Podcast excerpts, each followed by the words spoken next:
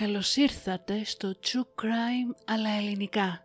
Ένα podcast που θα σας προκαλέσει εφιάλτες. Θα σας κάνει να τρομάξετε με το τι είναι ικανός να κάνει ο άνθρωπος. Και θα σας πάει σε όλο τον κόσμο για να ξετυλίξουμε μαζί σελίδες από γνωστά και άγνωστα εγκλήματα, serial killers και άλλες υποθέσεις. Είμαι η Μυρτώ και κάθε εβδομάδα θα βουτάμε στο σκοτάδι του ανθρώπινου μυαλού.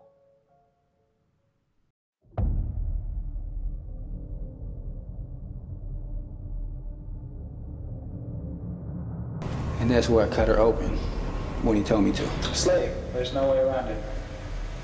Primarily a sexual slave, but nonetheless a physical slave as well. I had no intention of hurting him. I, I couldn't find any way to eat and The girls you, mean you beat her to death with what? Uh, sledgehammer. We are all evil in some form or another.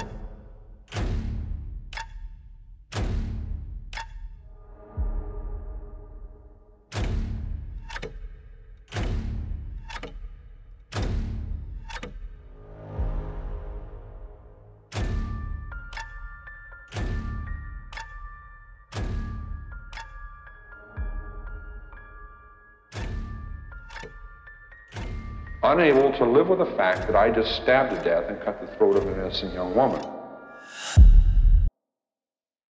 9 Μαρτίου 1977 Αργά το βράδυ και βρισκόμαστε στην μικρή επαρχιακή πόλη του Ντάνσβιλ στο Μίσιγκαν.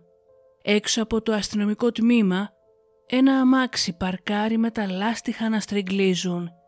Η γυναίκα που βγαίνει έξω κοντοστέκεται για μία στιγμή και κοιτάζει τα παιδιά της στο πίσω κάθισμα. Ήξερε τι έπρεπε να κάνει. Με αργό βήμα μπαίνει μέσα στο τμήμα και στην υποδοχή κοιτάζει τον αξιωματικό υπηρεσίας. Αυτός την περιεργάζεται. Το πρόσωπό της γεμάτο μόλοπες. Στον ένα κρόταφό της γρατζουνιές και τα χείλη της είναι σκισμένα. Τα χέρια της τρέμουν και χαμηλώνει το βλέμμα της. Με μία ανάσα λέει στον αξιωματικό «Θα ήθελα να παραδοθώ. Σκότωσα τον πρώην άντρα μου». Αυτός μένει άφωνος και παρά την εμπειρία του δεν ξέρει πώς να αντιδράσει. Η γυναίκα επαναλαμβάνει την ομολογία της και αυτός την συνοδεύει σε ένα ανακριτικό γραφείο. «Τα παιδιά μου» του λέει. «Τα μικρά μου είναι στο αμάξι, κοιμούνται». Θα τα προσέχει μια γυναίκα αστυνομικός της λέει. Μπαίνοντας στο κρύο ανακριτικό δωμάτιο κάθεται σε μια καρέκλα. Το δωμάτιο φαίνεται να την πνίγει. Το βλέμμα της όμως είναι καθαρό. Και όταν ξεκινήσει να αφηγηθεί την ιστορία της, δεν θα ξέρει τότε ότι η υπόθεσή της θα είναι η πρώτη στην ιστορία όπου το σύνδρομο της κακοποιημένης γυναίκας θα χρησιμοποιηθεί ως υπεράσπιση επίσημα στο δικαστήριο. Η Φρανσίν Χιούζ, το μόνο που ήξερε δίπλα στο πλευρό του Μίκη Χιούζ για 13 ολόκληρα χρόνια ήταν η ενδοοικογενειακή βία. Το σώμα της και το πρόσωπό της ένας σκαμμένος χάρτης βίας, εξευτελισμού και ντροπής. Μία υπόθεση ορόσημο για τα δικαιώματα των γυναικών, αλλά και για το ξεσκέπασμα της βίας στην οικογένεια ως κάτι δεδομένο. Οι κλειστές πόρτες είχαν ανοίξει και οι γυναίκες θύματα είχαν επιτέλους φωνή. Φωνή για τις ίδιες, αλλά και για όσες δεν είχαν καταφέρει να βγουν ζωντανές. Η Φρανσίν ήξερε ότι εκείνη τη νύχτα είχε μία επιλογή, να ζήσει ή να πεθάνει.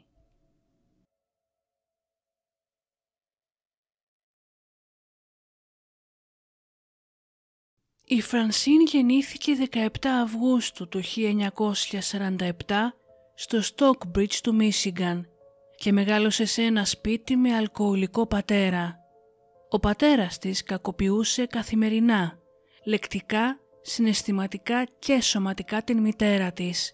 Είναι άγνωστο όμως εάν η κακοποίηση μεταφέρθηκε και σε κάποιο από τα έξι παιδιά της οικογένειας. Το σπίτι όμως ήταν γεμάτο πόνο, δυστυχία και χάος. Η Φρανσίν στα 16 χρόνια της παράτησε το σχολείο και παρακάλεσε τους γονείς της να υπογράψουν τα χαρτιά για να της επιτρέψουν να παντρευτεί τον 18χρονο James Hughes, η Μίκη όπως τον φώναζαν όλοι.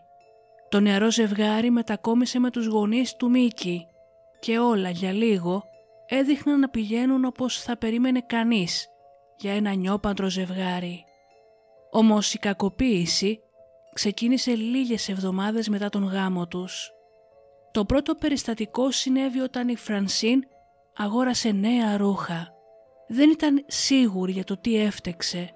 Ο Μίκη όμως μόλις την είδε να προβάρει τα ρούχα, της τα έσκησε από πάνω της, ταυτόχρονα χτυπώντας την στο κεφάλι και στο στομάχι, φωνάζοντάς της πως η γυναίκα του απαγορεύεται να εμφανίζεται έξω με τέτοια ρούχα. Λίγη ώρα μετά και όπως συμβαίνει σε πολλούς που κακοποιούν τις συντρόφους τους, ο Μίκη πήρε στην αγκαλιά του την Φρανσίν, ζήτησε συγνώμη και ορκίστηκε ότι δεν θα ξανασυμβεί ποτέ. Αυτό όμως θα επαναλαμβανόταν για 13 ολόκληρα χρόνια. Οι γονείς του Μίκη ήταν και οι δύο παρόντες αρκετές φορές κατά την κακοποίηση και τους ξυλοδαρμούς που υπέστη Φρανσίν. Όμως οικογένειες σαν και αυτές, που και οι γονείς έχουν μεγαλώσει σε κακοποιητικό περιβάλλον, έχουν αποθηκευμένο στη συνείδησή τους ότι το ξύλο είναι κάτι που κάνουν όλοι. Σύντομα το ζευγάρι θα αποκτούσε το πρώτο του παιδί την Κρίστη. Θα ακολουθούσαν άλλα τρία. Ο Τζίμι το 1966, η Ντέινα το 1969 και η Νικόλ το 1971. Όλα αυτά τα χρόνια η κακοποίηση του Μίκη συνεχιζόταν με αμύωτο ρυθμό και σχεδόν σε καθημερινή βάση. Ακόμα και όταν η Φρανσίν ήταν έγκυος δεχόταν τα βία χτυπήματά του στο κεφάλι, στα πόδια και στο πρόσωπο. Τα σημάδια που έμεναν στο σώμα της με τον καιρό έφευγαν. Τα σημάδια στην ψυχή της όμως έμπαιναν το ένα πάνω στο άλλο. Κάποιες φορές είχε το κουράγιο να καλέσει την αστυνομία. Όταν όμως οι αστυνομικοί ερχόντουσαν έφευγαν άπραγοι καθώς κάθε φορά της έλεγαν πως δεν τον είδα να την κακοποιεί και δεν έχουν κανένα δικαίωμα να τον συλλάβουν. Ο Μίκη ήταν χρόνια άνεργος και είχε πρόβλημα στο να διατηρήσει μια οποιαδήποτε δουλειά. Και όταν έβρισκε δουλειά δεν πλήρωνε ποτέ τους λογαριασμούς της οικογένειας. Το ζευγάρι συνέχιζε να ζει με τους γονείς του Μίκη, αλλά υπήρξαν και στιγμές που κατάφεραν να νοικιάσουν ένα μικρό διαμέρισμα. Η Φρανσίν προσπάθησε πολλές φορές να φύγει. Άλλες φεύγοντας κρυφά, μέσα στη μαύρη νύχτα, με τον Μίκη όμως κάθε φορά να την σταματάει στην πόρτα και να την τραβάει πίσω στο σπίτι από τα μαλλιά. Άλλες όταν ο άντρας της έλειπε και πήγαινε να πιει στο μπαρ. Τότε έπαιρνε τα παιδιά της και έφευγε. Μέσα σε λίγη ώρα όμως κάποιος γείτονας ή φίλος ενημέρωνε τον Μίκη και πήγαινε να την πάρει. Κάθε φορά η επιστροφή στην κόλαση συνοδευόταν από ξυλοδαρμούς, εξευτελισμούς και ανίποτη θλίψη. Όταν η Φρανσίν έμεινε έγκυος στο τελευταίο τους παιδί, η οικογένεια βρισκόταν σε άθλια κατάσταση, μην έχοντας φαγητό ή χρήματα για να πληρώσουν το ενίκιο. Έτσι η νεαρή γυναίκα πήγε στην πρόνοια για να ζητήσει βοήθεια. Μία κοινωνική λειτουργός της πρότεινε να υποβάλει αίτηση διαζυγίου για να μπορέσει να δικαιούται επιδόματα. Παρόλο που το διαζύγιο επικυρώθηκε τον Απρίλιο του 1971 και η Φράνσις βρήκε ένα μικρό μέρος για να νοικιάσει και να μείνει με τα παιδιά της, ο Μίκη δεν αναγνώρισε ποτέ το διαζύγιο και όπως έκανε πάντα πήγαινε ερχόταν όπως ήθελε στη ζωή της και στο σπίτι της. Κάτι που σε λίγα χρόνια θα έφερνε την απόλυτη καταστροφή.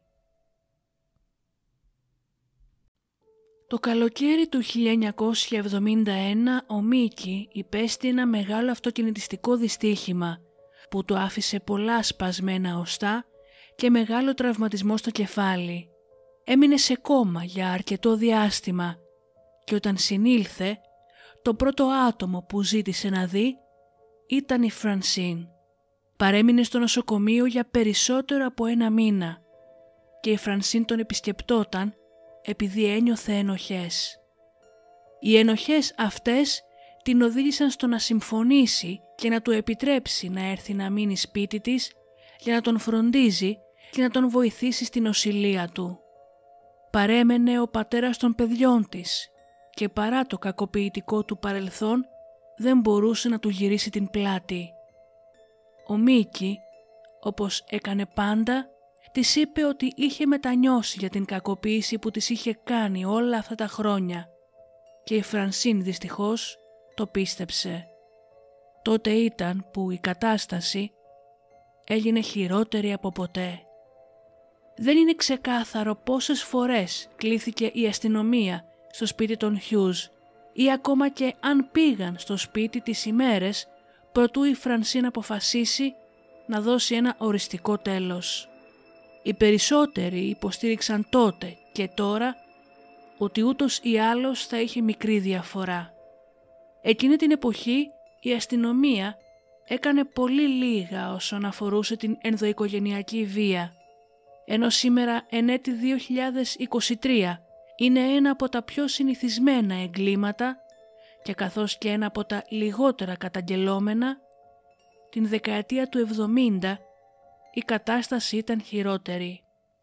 Το 1976 ένας δημοτικός σύμβουλος της Νέας Υόρκης, ο Λίον Κάτς, φέρεται να είπε «Μήπως διαλύουμε έναν γάμο μόνο και μόνο επειδή ένας άντρας τυπάει τη γυναίκα του».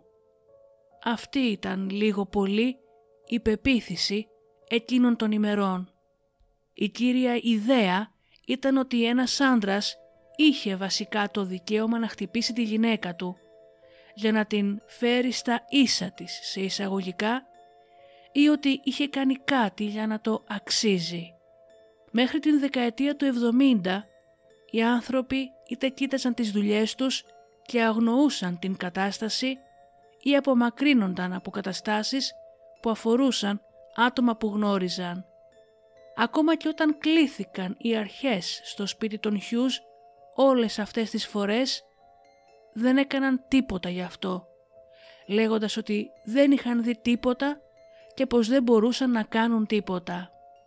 Οι κακοποιημένες γυναίκες ήξεραν ήδη την απάντηση της αστυνομίας και γνώριζαν πως το να καλέσουν το 100 ήταν μία ενέργεια που θα εξόλυζε τον κακοποιητή τους. Το πρώτο σπίτι για θύματα ενδοοικογενειακής βίας άνοιξε το 71 στο Λονδίνο, ενώ η πρώτη τηλεφωνική γραμμή αναφοράς βιασμών τέθηκε σε λειτουργία το 72. Καμία όμως από αυτές τις δύο ενέργειες δεν διαδόθηκαν ευρέως, ούτε η ιδέα ότι η ενδοοικογενειακή βία ήταν τεράστιο θέμα έγινε φλέγον ζήτημα. Οι γυναίκες που προσπαθούσαν να φύγουν είχαν λίγα μέρη να πάνε και λίγα χρήματα για να φτάσουν και να μείνουν εκεί, με αποτέλεσμα οι κακοποιητές τους να τις έβρισκαν και μερικές φορές κυριολεκτικά να τις έσερναν πίσω. Πολλές γυναίκες επίσης το μόνο μέρος που είχαν να πάνε για προστασία ήταν πίσω στο σπίτι των γονιών τους.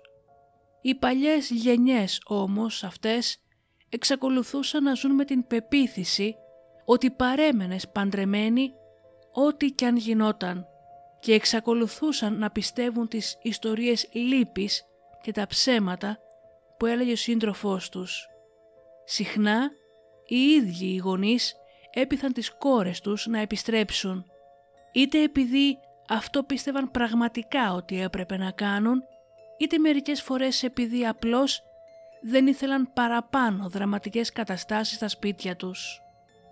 Το 1976 η Φρανσίν ξεκίνησε να παρακολουθεί μαθήματα γραμματιακής υποστήριξης σε ένα κρατικό πανεπιστήμιο και αρχές του 77 απέκτησε το δίπλωμά της.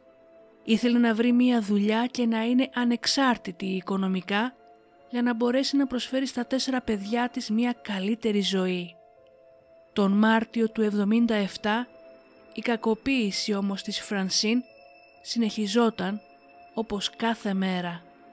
Ο Μίκη ήταν εκνευρισμένος που πήγαινε στο πανεπιστήμιο και που ήθελε να κάνει κάτι για το μέλλον της, κάτι που σήμαινε ότι δεν θα εξαρτώταν πλέον από αυτόν. Συχαινόταν το γεγονός ότι η Φρανσίν έβαζε τα παιδιά πάνω από αυτόν, γιατί αυτός ήταν ο αρχηγός της οικογένειας. Την πίεζε συνέχεια να εγκαταλείψει το σχολείο και ενώ η ίδια ήξερε ότι το να του πάει κόντρα θα έκανε τα πράγματα χειρότερα, πάτησε πόδι και του αντιστάθηκε. Ο Μίκη εξαγριωμένος έσκησε όλα τα βιβλία της και την ανάγκασε να τα κάψει μπροστά του. Την απείλησε ότι θα διέλυε το αυτοκίνητό της με μια βαριοπούλα για να μην μπορεί να πάει στο πανεπιστήμιο ούτε να φύγει από το σπίτι. Αργότερα το ίδιο βράδυ η Φρανσίν μαγείρεψε βραδινό. Ο Μίκη το πέταξε στο πάτωμα, την ανάγκασε να το καθαρίσει, μετά άδειασε τον κάδο σκουπιδιών και την ανάγκασε να τα καθαρίσει και αυτά, πιέζοντας παράλληλα το κεφάλι της με το πόδι του στο πάτωμα και πασαλίβοντάς τη με τα σκουπίδια. Την διέταξε να μαγειρέψει άλλο ένα γεύμα, ενώ καθ' όλη την διάρκεια των γεγονότων αυτών την χτυπούσε σε όλο το σώμα και το κεφάλι. Για άλλη μία φορά η Φρανσίν κάλεσε την αστυνομία και για άλλη μία φορά η αστυνομία δεν έκανε τίποτα. Στεκόταν μπροστά τους με μαυρισμένα μάτια και σκισμένα χείλη με τα χέρια της γεμάτα μελανιές και τα πόδια της με γρατζουνιές. Ένα πλάσμα που το κακοποιημένο σώμα του φώναζε βοήθεια, που τα πρισμένα μάτια της εκλυπαρούσαν για έλεος, αλλά με το στόμα της κλειστό από φόβο και τρόμο για το τι θα πάθαινε εάν όντως μίλαγε. Οι αστυνομικοί και πάλι έφυγαν άπρακτοι, λέγοντας ότι δεν είχαν δει τίποτα που να αποδεικνύει ότι αυτό που ισχυριζόταν η Φρανσίν ήταν αλήθεια. Προτού φύγουν όμως, ο ένας αστυνομικός από αυτούς είδε τον Μίκη να κοιτάζει την Φρανσίν με άγριο βλέμμα και να της λέει «Απόψε όλα τελειώνουν, γιατί θα σε σκοτώσω». Παρ' όλα αυτά, ο αστυνομικός επέλεξε να μην ενεργήσει και έφυγε. Αφού ο Μίκη ανάγκασε την Φρανσί να του μαγειρέψει άλλο ένα γεύμα, την έσυρε από τα μαλλιά στην κρεβατοκάμαρα όπου την βίασε. Μεθυσμένος από την μεγάλη ποσότητα αλκοόλ που είχε καταναλώσει όπως κάθε ημέρα, έπεσε στο κρεβάτι ξερός. Η Φρανσίν σύρθηκε αργά από το κρεβάτι. Το σώμα της ένα άδειο κέλυφος πλέον από τα χτυπήματα. Το ένιωθε σαν μια βαριά βαλίτσα που έπρεπε να κουβαλήσει. Προσπαθούσε να κάνει το μυαλό της να μην σκέφτεται τον αφόρητο πόνο, γιατί ήθελε να πάει στα παιδιά της να βεβαιωθεί ότι είναι καλά. Αλλά με κάθε κίνηση, με κάθε βήμα, ένιωθε σαν να περπατάει πάνω σε μαχαίρια. Στο κεφάλι της ξεκίνησε μία φωνή. «Κάντο, τελείωσέ το τώρα». Αυτή ήταν η ευκαιρία της να ξεφύγει μια για πάντα και τότε ήταν που πήρε την απόφασή της. Μέσα στο φτωχό μικρό σπίτι ησυχία. Έξω ακούγονται μόνο διάσπαρτα γαυλίσματα σκύλων. Στην κρεβατοκάμαρα ο Μίκη κοιμάται βαθιά. Στο κομοδίνο δίπλα του άδεια μπουκάλια φτηνό ουίσκι, ενώ στο πάτωμα πεταμένα άδεια κουτάκια μπύρας και από τσίγαρα δίπλα η θέση του αδιανή. Η Φρανσίν βιαζόταν να προλάβει. Προσπαθούσε να κάνει όσο πιο πολύ ησυχία μπορούσε. Περπάταγε βιαστικά πάνω στις μύτες, μαζεύοντας όσα ρούχα για τα παιδιά προλάβαινε, κάποια παιχνίδια τους, κάποια βιβλία, όσα λιγοστά χρήματα είχε καταφέρει να μαζέψει. Για τον εαυτόν της δεν την ένοιαζε. Τα ρούχα που είχε πάνω της και η τσάντα που κρατούσε της ήταν αρκετά. Έτσι κι αλλιώς δεν θα τα χρειαζόταν εκεί που πήγαινε. Αλλά για τα παιδιά της έπρεπε να φροντίσει. Έπρεπε να είχαν τα πάντα. Γιατί έπρεπε να το κάνει τώρα. Δεν θα είχε άλλη ευκαιρία ή άλλο κουράγιο. Πότε πότε σταματούσε μπροστά από την πόρτα της κρεβατοκάμαρας και κοίταζε να δει αν όντως ο Μίκη κοιμάται ακόμα.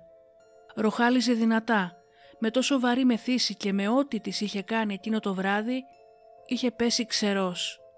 Τώρα ήταν η ευκαιρία της να ξεφύγει, γιατί ήξερε πως αυτήν την φορά δεν θα έβγαινε ζωντανή από το σπίτι τους.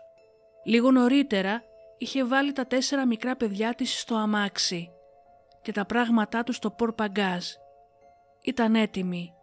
Κοίταξε για μία τελευταία φορά γύρω της. Τίποτε από όσα έβλεπε δεν της έφεραν χαρούμενες αναμνήσεις. Μόνο πόνο, δυστυχία και μοναξιά. Από την μικρή αποθήκη πήρε ένα ντεπόζιτο βενζίνη.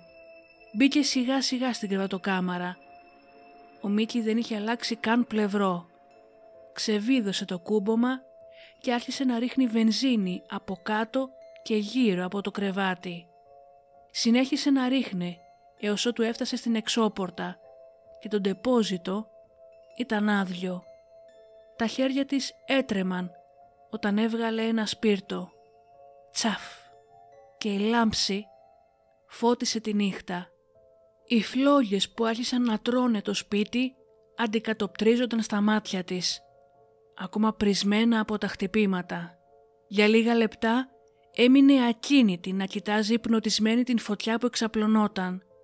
Όταν έγινε η πρώτη έκρηξη είχε ήδη μπει μέσα στο αμάξι και αγκάλιαζε τα παιδιά της που φώναζαν, έκλεγαν και την ρώταγαν τι είχε συμβεί. Δεν είχε χρόνο να τους πει. Ξεκίνησε βιαστικά και οδήγησε μέχρι το τμήμα. «Θα ήθελα να παραδοθώ», τους είπε σκότωσα τον πρώην άντρα μου. Ομολόγησε πριν καν φτάσει η πυροσβεστική στο σπίτι και επιχειρήσει να σβήσει την φωτιά. Μόλις θα ανακαλυφθεί το απανθρακωμένο σώμα του Μίκη Χιούς, η Φρανσίν θα συλληφθεί και θα κατηγορηθεί για φόνο πρώτου βαθμού. Όσο βρισκόταν στην φυλακή, έλαβε μία κάρτα από ένα από τα αδέρφια του Μίκη, που της έγραφε είσαι η επόμενη. Η οικογένειά του τον υπερασπίστηκε στεναρά, υποστηρίζοντας πως όλοι οι ισχυρισμοί της ήταν ψέματα. Το 1979 ένα από τα αδέρφια του Μίκη αυτοκτόνησε και η οικογένειά του μέχρι και σήμερα ισχυρίζεται ότι ήταν αποτέλεσμα του θανάτου του. Η περίπτωση της Φρανσίν θεωρείται μία από τις πρώτες που χρησιμοποίησαν αυτό που αργότερα ονομαζόταν σύνδρομο της κακοποιημένης γυναίκας. Ακόμα και ο εισαγγελέας συμφώνησε ότι η υπόθεσή της ήταν ναι μεν λυπηρή, αλλά έπρεπε να διατηρήσει την θέση του, ότι είχε δολοφονήσει έναν άντρα που δεν είχε τρόπο να υπερασπιστεί τον εαυτό του, συμπληρώνοντας πως απλά ακολουθούσε τον νόμο πηγαίνοντάς την σε δίκη. Οι ένορκοι που αποτελούνταν από δέκα γυναίκες και δύο άντρες μετά από πέντε ώρες συζητήσεων την έκριναν τελικά αθώα λόγω προσωρινής παραφροσύνης.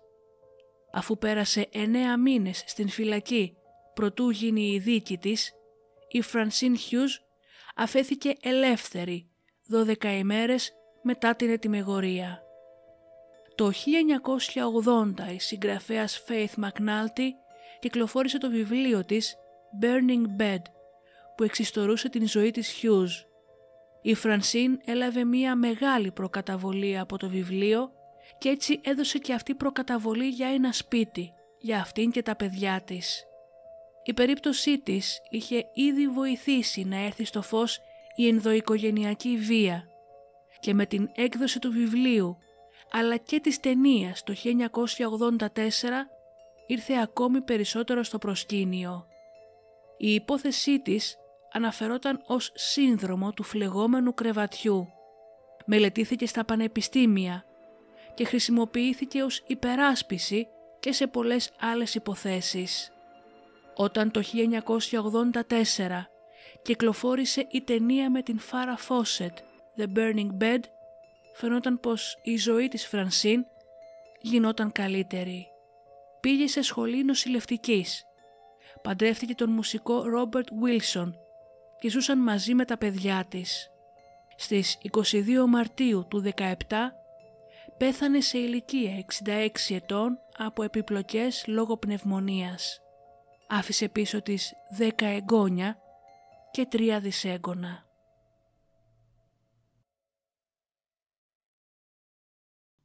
Στην Ελλάδα από τον Ιανουάριο του 22 μέχρι και τον Ιούλιο οι κλήσεις που δέχτηκε η τηλεφωνική γραμμή SOS 15900 για περιστατικά ενδοοικογενειακής βίας ανήλθαν σε 2090. Μέσα στον Ιούνιο και τον Ιούλιο μόνο έγιναν 708 κλήσεις. Περίπου 70% των καταγγελιών έγιναν από τις ίδιες τις κακοποιημένες γυναίκες, ενώ στις υπόλοιπες περιπτώσεις έγιναν από μέλη της οικογένειας και φιλικό περιβάλλον. Αυτή τη στιγμή υπάρχουν 46 συμβουλευτικά κέντρα, στελεχωμένα με κατάλληλο προσωπικό και 20 ξενώνες που λειτουργούν ως δομές για την προστασία των κακοποιημένων γυναικών και των παιδιών τους. Προσπαθώ να κλείσω το επεισόδιο αυτό με κάτι ελπιδοφόρο, αλλά η σκέψη μου και το γραπτό μου μένει κενό. Δυστυχώς η κάθε μέρα φέρνει και μία νέα υπόθεση κακοποίησης και γυναικοκτονίας. Έχοντας ζήσει όμως την κακοποίηση, ξέρω ότι η δύναμη να τα καταφέρουμε βρίσκεται μέσα σε όλες μας. Αρκεί να μιλήσουμε και να ζητήσουμε βοήθεια. Σας ευχαριστώ που και σήμερα με ακούσατε. Να είστε καλά και τα λέμε στο επόμενο επεισόδιο.